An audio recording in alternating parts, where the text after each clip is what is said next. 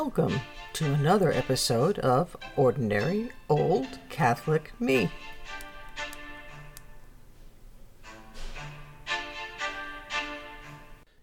You know how you're driving down a street in some main area of a city and you see this old, grizzled guy, badly dressed, everything ill-fitting, and he's carrying a sign on a post that says, "The end is near," and has some biblical quote attached to it. Now, here I am, a religious person, purportedly, and I can remember kind of giggling at these people, sort of, "Come on, guy, you don't know that the end is near?" And really, do you think you're making any impact on people who are running around near you?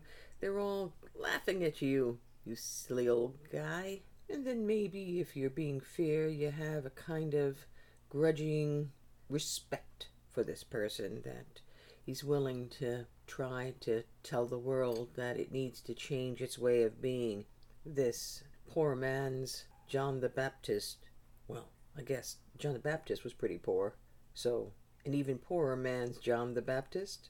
With all the news, both in the secular world and in the Catholic Church, the current Catholic Church, the modern Catholic Church. I think, was it Fulton Sheen who suggested it was going to be kind of a fake church, a parallel church that would ape the real Catholic Church?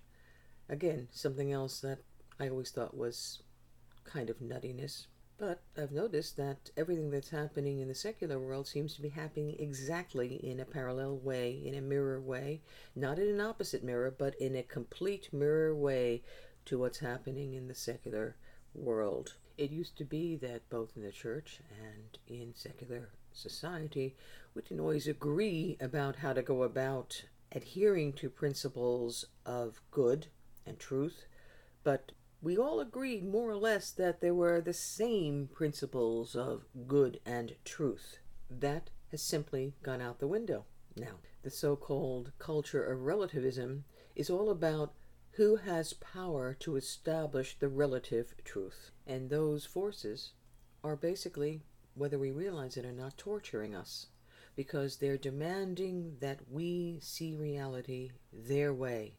And the failure to do so makes you an outcast, even within your own society or in your own church.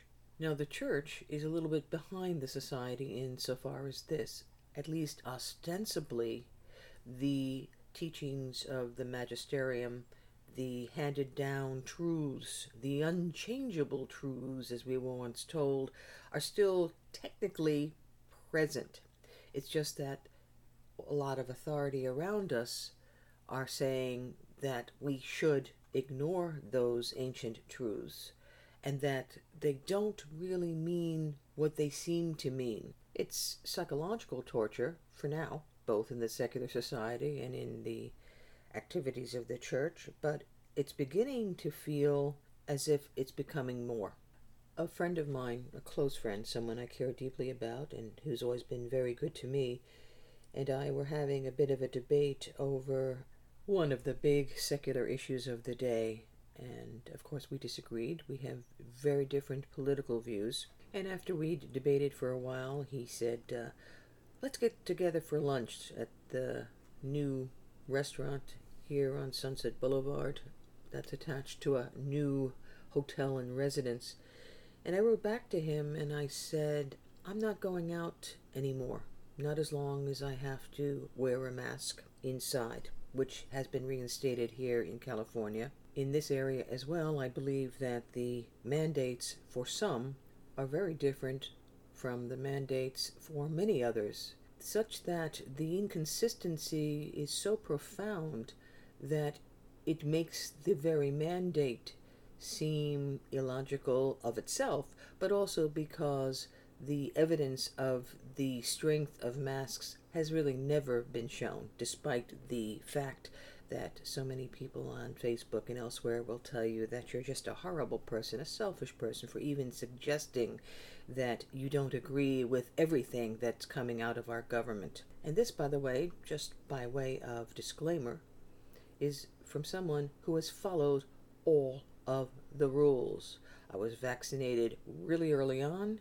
I wore my mask without objection except for the very beginning when I was wearing a mask and I was told that it wasn't the kind of mask that they accepted. I have been a good girl, as always one tries to be when one is raised with the idea that authority is always right, something which I have learned of late is, well, I've learned it in the last 30, 40 years, but I still resist the fact that authority is often wrong and cruel. So my objections have been purely intellectual and moral, if you will, and philosophical, and mostly based on the fact that the inconsistencies of application are so profound that they negate the rules that are being proffered and enforced, but only on some people.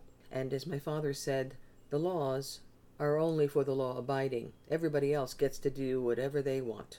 So anyway, I told this friend that my only time for going out, going forward, at least this is my effort, because it is very hard to avoid wearing the mask. Even if you have a delivery made to your house, you're required to wear the mask. Even if you have a glass door between you and the person, you have to wear the mask. A parenthetical on rule-abiding. I get every few months when I get my bill from my electric company, I get a little notice about how my use of electricity compares to my neighbors. Last time I got a "you're doing not so well," but today or yesterday I got a good, not an excellent, because I'm still using a little bit more than my most efficient neighbors. And I have to tell you, I hardly use any electricity, and if I'm using electricity in any deep way, it's coming from my refrigerator, which runs, of course, all the time. Barely use any lights. I have not used my air conditioner through this whole summer, which raises an interesting question about the fact I keep being told that we're having one of the worst summers ever. Frankly, I have found it to be a mild summer. Well, maybe in some of the places and valleys and mountain areas, or places where it often is hot, desert areas, yeah, it's been really hot. But it's always hot in those areas. So again, my very visual, my very experience is being denied. So I've been told that I am not sufficiently being efficient. I probably could do that if I started using candles and started doing fires outside on my terrace with wood in order to cook my food. By the way, I don't cook. I hardly ever cook. So maybe it's because I dare to use my microwave. I do not wish to be told by my electric company that I am not in accord with all my better neighbors when I hardly use any electricity, in fact. And if there's a problem, then the problem is with the grid and something that needs to be repaired someplace in the electrical structure of my building. Well, as you can see, I'm in a mood, and I want to go back to that little man with the "end is near" sign. I have to tell you that living through all of this, my personal feeling is that I want to stand on a corner with a sign that says, "The end is here." So what am I doing? As I told my friend, I keep going back to that, is I have several things I have to go out for, one of which is church, and we are back to wearing masks in church. So I want to go to church, and so once a week I will go to church and wear my mask. And then I have certain obligations to others, and I'm not saying that to pat myself on the back, but only kind of wishing I didn't have those things, because then I could limit my going out even further. But what I'm doing, and this way people can just say I'm nuts, but I'm not selfish. I am not going out at all. I am engaging in a self-imposed lockdown because I might as well get used to the fact there's going to be another forced lockdown shortly, if not because of the Delta variant, because of some other variant of some other virus that's coming down the pike. And I want to disclaim again, do I believe that COVID 19 exists? I absolutely do. I also believe that my vaccination, based upon what I'm hearing out there, that my being vaccinated for COVID 19 doesn't change my being a walking danger to every single person out there who is unvaccinated, well then, neither did my measles vaccine, my flu vaccine, my pneumonia vaccine, and any vaccine I've ever gotten, which was supposed to protect me and others. So I'm just a germ machine, and so are the rest of us, and there's nothing to be done but for us to stay away from one another forever. Now, I know that a bunch of you are laughing right now and saying, oh, she's an idiot. Well, okay, I'm an idiot. I hope I am an idiot, that we are not absolutely being prepped like little rats in a maze. This preamble is really, I guess, ultimately about the fact that I'm just not in a good mood. I'm also reading a book about the beginnings of the German takeover of Austria and how it affected people who lived there of a particular group, and what it's like when a particular group become, quote, disliked persons, and how, in my mind, this is happening here, and we just don't see the signs. And I say we, others don't see the signs. A lot of people do see the signs, but right now they have no power to change anything. My friend said, in response to my edict about the mask, and we'll see if I maintain it. It's not going to be easy, but and it's hard to stay at home all the time. It's hard even to order groceries in because you have to wait for them. There's a long window. They forget things. You don't really get a choice as to what you want, so you're really at the mercy of another group of people. But he said, well, we're going to go to dinner. We're both scared. And my thought was, I'm not scared, per se.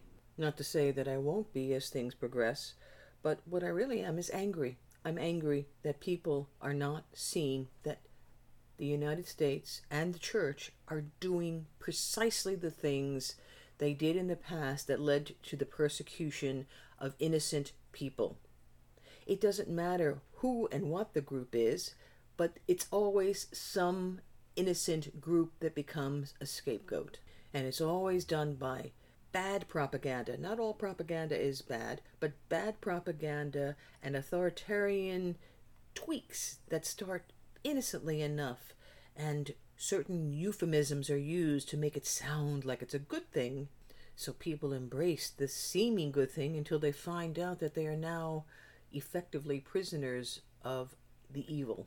I guess I'm angry, not because I'm brilliant, but because it's so obvious that we're doing, both in the church and in secular society, the same types of evil that have been done in the past, and trying to convince ourselves that we're better than the people of the past. And we're actually in some ways worse because we have separated ourselves from ultimate truth completely. So I guess this particular episode is just thoughts of on the edge of a despairing Catholic and American.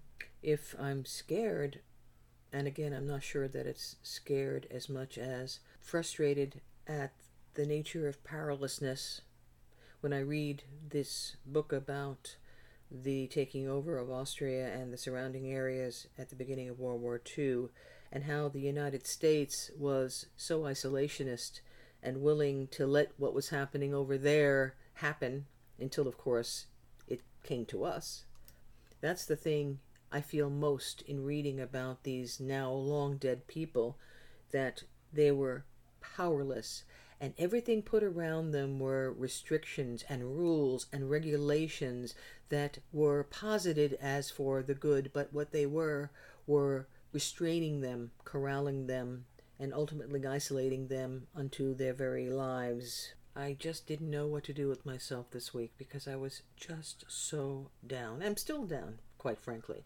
I'm trying to pray, trying to ask God for the grace to do His will, do what's in front of me, live my life in as holy, if possible, a way as I can. But I've always had to battle a pessimistic nature, and when the world around you is so disrupted and so devolving, it's very hard for that kind of a person, even with prayer, to turn it around.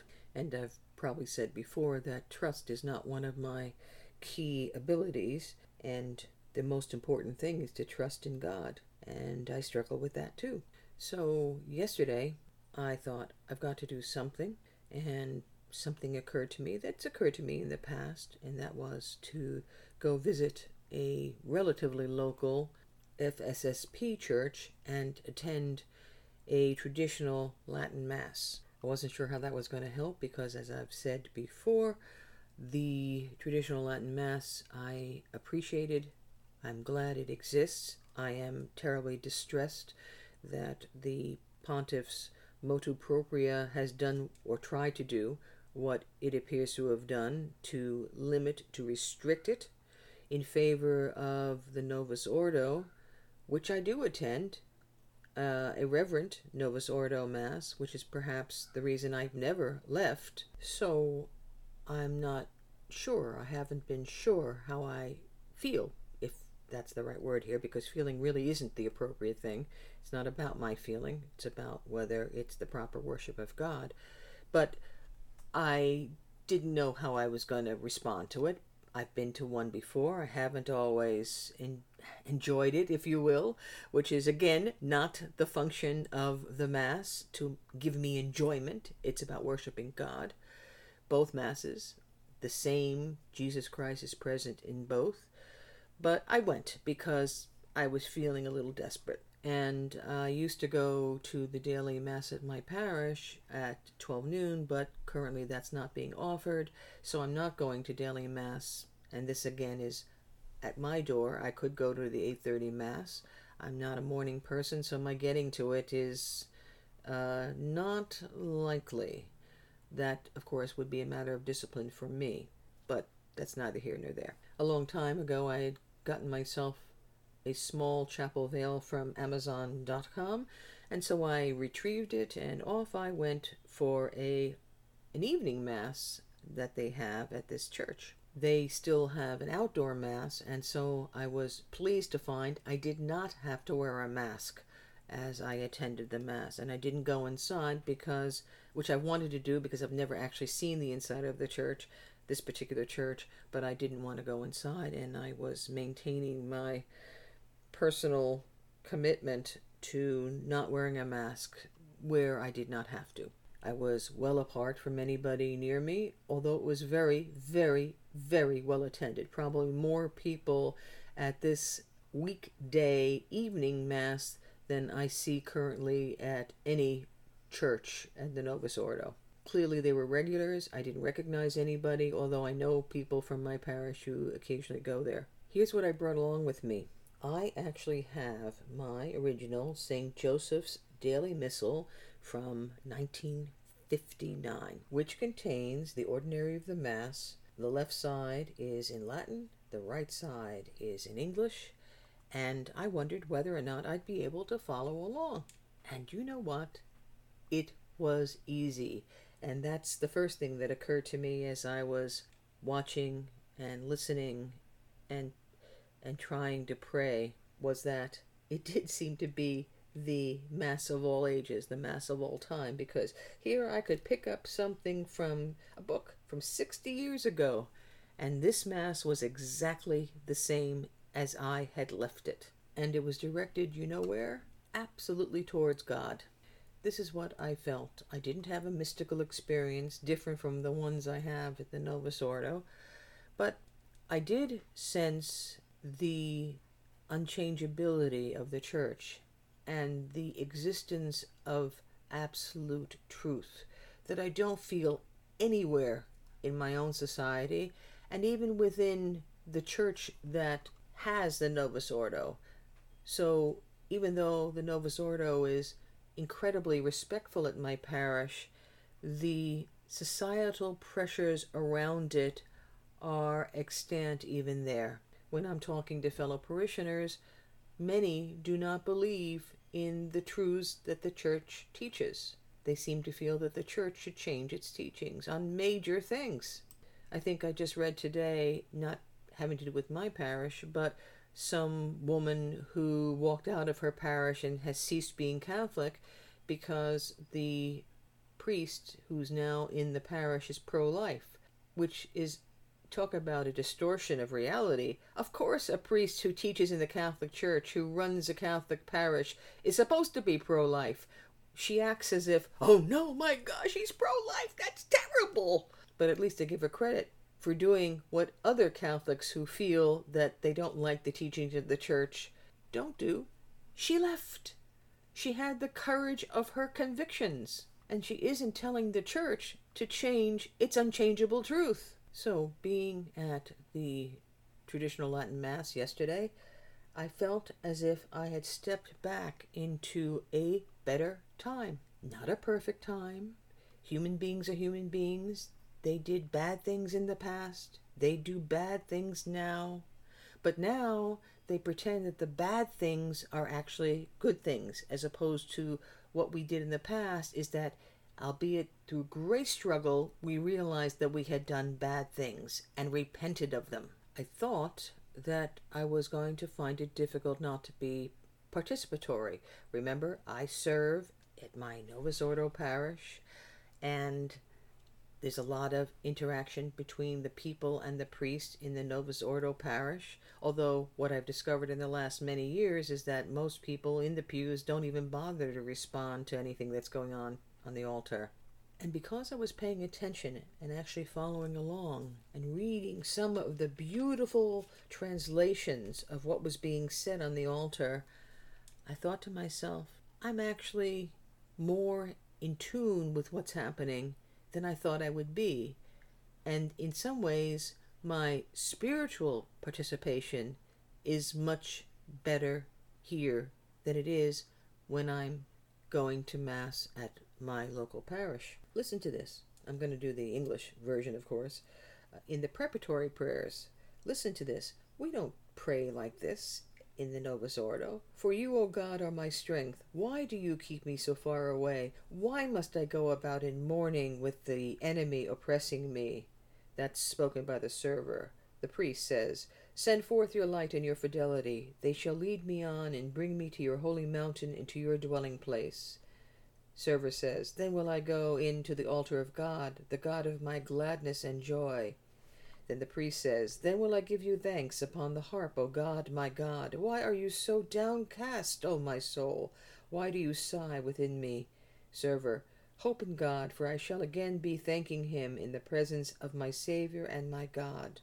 Priest, glory be to the Father, and to the Son, and to the Holy Spirit. Server, as it was in the beginning, is now, and ever shall be, world without end. Amen. That's just the beginning of the Mass. What did I feel? Something solid, but something heavenly at the same time. It was more of an intellectual response than it was an emotional response, but there did come a time when the priest raised the host with his back to us that I did something that I don't think I do as much when the priest is facing the people, because the facing of the people distracts from the host. At least that was my immediate impression. So the host is raised, the bell is rung, and there he is. Suddenly you're focused on the transubstantiated host, God present, right there.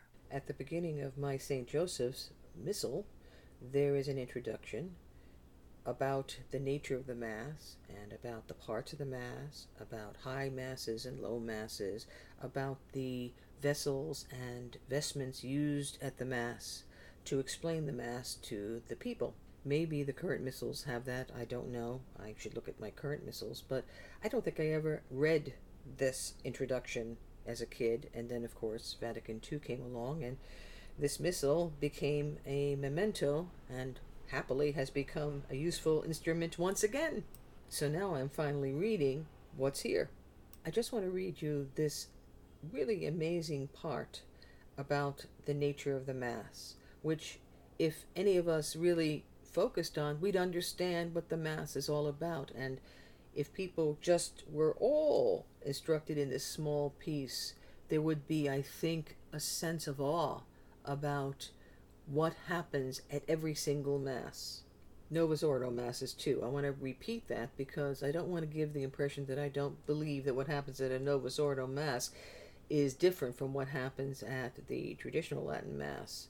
It just seems that the presentation is hugely different, and the response of the people has become, in the case of the Novus Ordo Mass, in many cases, not all cases, rather lax and uninspired. And what we need now is a foundation to hold on to, a sturdy boat in the oceans which are tossing and turning us, that maybe in many expressions of the Mass under the Novus Ordo is simply not happening. Even though Jesus Christ is very much present, he's not being seen. So this was written by Richard Kugelman, CP, STL, SSL. Holy Mass is the unbloody sacrifice of the New Testament, in which the body and blood of our Lord and Savior Jesus Christ are offered to God under the appearance of bread and wine. Humanity's redemption was accomplished when Christ bowed his head in death on the cross. The Holy Mass is the sacrament of the sacrifice of redemption, through which more abundantly, quote, than through any other means, Council of Trent, the merits of Christ's redeeming death are applied to souls. The Mass is not a mere symbol recalling the sacrifice of the cross. It is a sacrament, a symbol that does what it signifies. Through the separate consecration of the bread and wine, Christ our Lord, speaking through his priests, portrays the shedding of his blood and his dying on Calvary, and becomes really present under symbols that show him to be in a state of victimhood. In accomplishing this act, Christ presents once more before his Father his immolation on the cross, with all that it involves of love and obedience, of adoration, thanksgiving, propitiation, and petition. Thus, Saint Cyprian, writing to the Christians of the 3rd century, declared, "The sacrifice which we offer to God is the passion of our Lord himself." Besides being the sacramental renewal of Christ's sacrifice on the cross, the Mass is also our sacrifice. Holy baptism grafted us in Christ, the true vine. We are members of Christ's mystical body, the Church. Christ, our head, is the priest and the victim of every Mass. The sacred ministers act in the person not only of our Savior, but of the whole mystical body and of every one of the faithful. Christ offers not only himself as head of the Church, but in himself his mystical members as well. Pope Pius XII, Mediator Dei.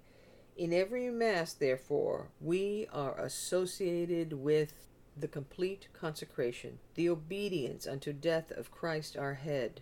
Attendance at Mass should be for us the renewal of our baptismal promises, a sincere dedication to Christian living, to the following of Christ, to doing the will of God. So did it help going to the Latin Mass? Well, I came back and I was still in a pretty bad mood, but I think I was fortified by seeing something very foundational and being reminded that my job is to do the will of God. Not that it doesn't happen when I go to the Novus Ordo, but I need a very specific reminder right now, one that is strong, that is bold, that will give me an infusion that is lacking, I think, in the modern Catholic Church.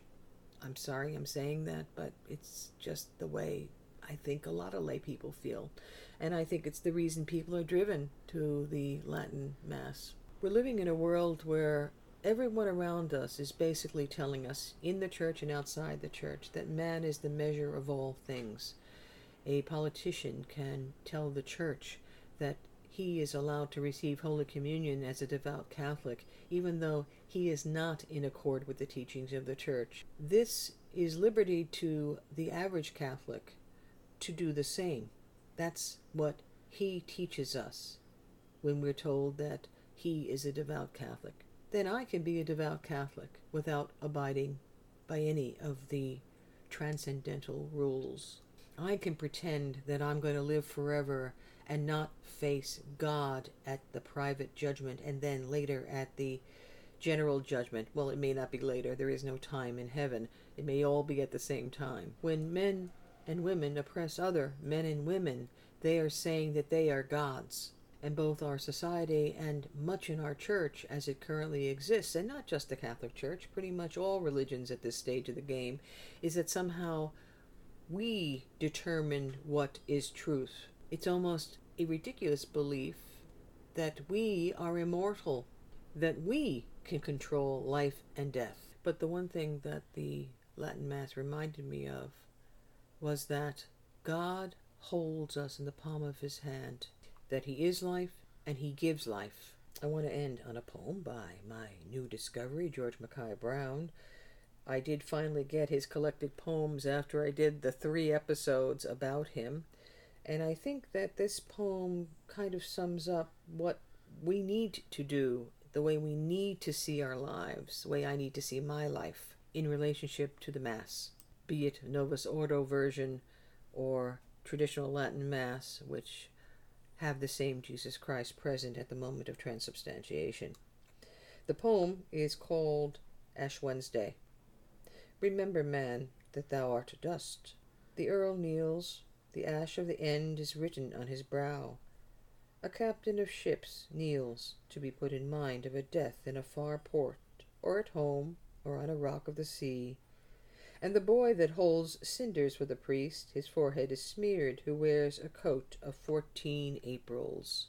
The lady of Paplay thinks, most mornings, she will live forever. Kneeling now is touched with the grave store. The plowman folds sun-grained hands, he tilts his face to the dust drained of warmth and light.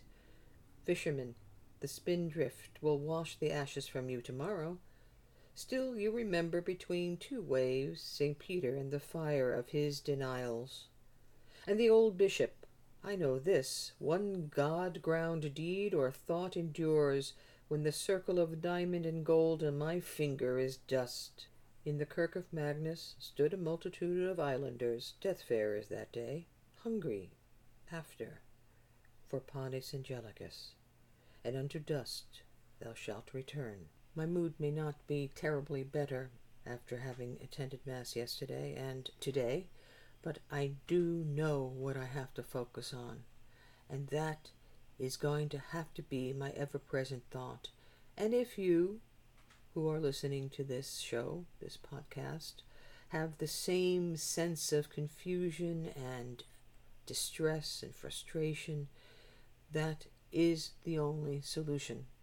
God, in the Eucharist, in the Mass, we recognizing our dependency on He who reconciled us to Him by His death on the cross. Well, so goes another episode of Ordinary Old Catholic Me. I guess I'd call it errant thoughts, thoughts about the Mass, thoughts about life. I'm not sure what I'm going to call it. We'll see when I actually drop it. In the meantime, I know a lot of you who do listen to this program probably don't agree with my assessments of what's going on outside. That's okay. That's okay. I hope I'm wrong. I would love to be wrong. But no matter what, I think the solution is the Holy Sacrifice of the Mass, prayer. I need to remind myself of that on a regular basis. So I'm not in any way criticizing anybody who's struggling, because I know I'm struggling. And so, pray, go to Mass, go to confession, receive communion, and beg God for the grace to endure.